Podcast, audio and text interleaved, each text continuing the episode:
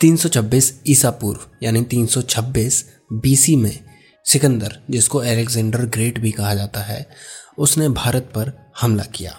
उसने पश्चिमी भारत में कब्जा कर लिया था, जो कि आज पाकिस्तान और अफ़गानिस्तान का हिस्सा है। सिकंदर पूरे भारत पर कब्जा करना चाहता था। उस समय पर नंदा एम्पायर सबसे बड़ा था भारत में, और जिस रीजन में ये नंदा एम्पायर था, उसको मगध कहा जाता था, जो कि पूर्वी भारत में था तो एक ब्राह्मण मगध के राजा के पास, जिसका नाम धनानंद था, उसके पास गया। वहाँ पर ब्राह्मण इसलिए गया था क्योंकि वो काफ़ी गरीब था और वो चाहता था कि राजा को कुछ अच्छी सलाह देकर सोने के सिक्के ले सके।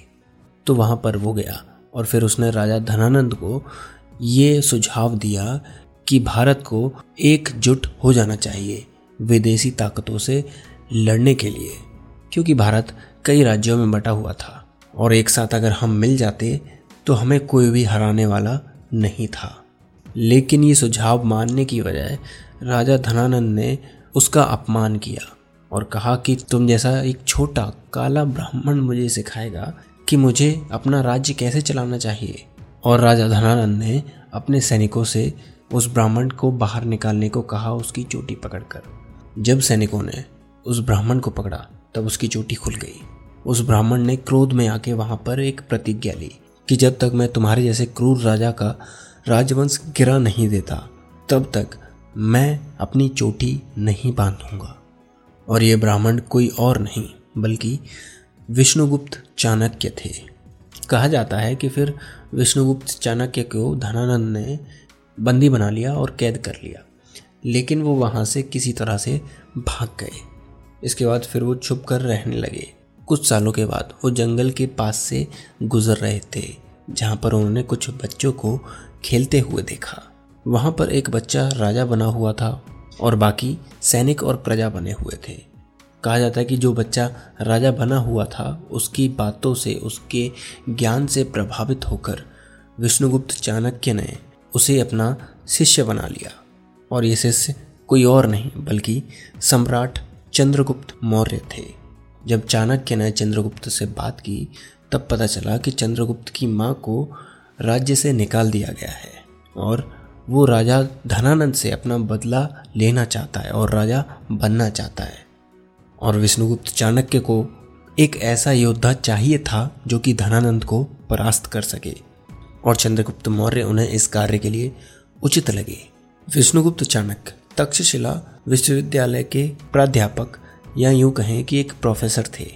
उन्होंने फिर चंद्रगुप्त मौर्य को हर चीज़ की शिक्षा दी।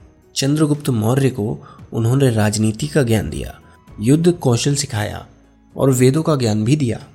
जब चाणक्य को ये लगा कि चंद्रगुप्त मौर्य अब लड़ने के लिए तैयार है, तब उन्होंने उनसे ये कहा कि तुम वापस जंगलों में जाओ और वहाँ के रहने वाले लोगों को अपने साथ मिलाओ। उनके साथ रहो और एक सेना का गठन करो। अपने गुरु की आज्ञा लेकर चंद्रगुप्त मौर्य चले गए और उन्होंने एक सेना का गठन किया। पहली बार जब चाणक्य और चंद्रगुप्त की सेना ने धनानंद पर हमला किया, तब वो बहुत बुरी तरह से हार गए थे।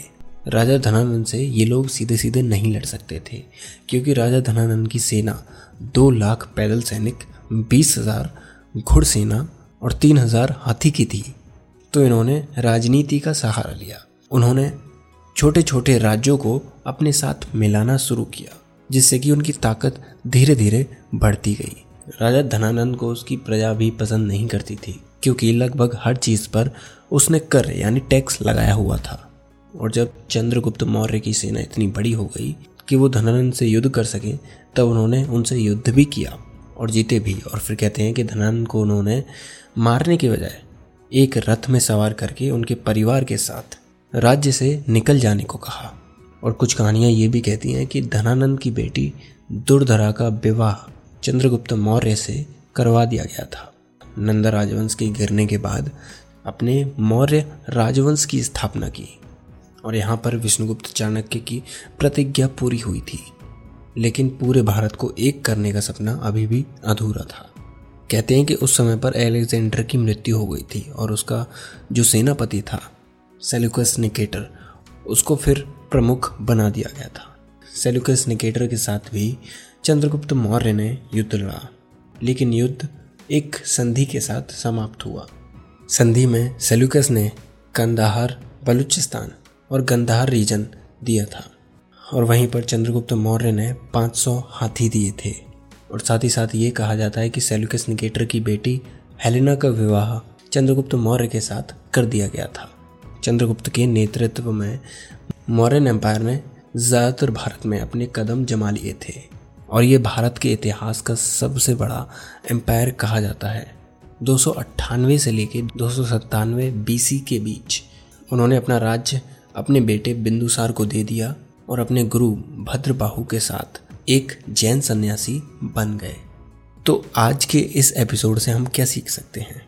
सबसे पहले हमें ये सीख सकते हैं कि एक ग्रेट लीडर होने के बावजूद, अच्छी क्वालिटीज़ होने के बावजूद भी हमें एक अच्छे गुरु की आवश्यकता पड़ती है, जो कि हमें हमारा मार्ग अच्छे से दिखा सके।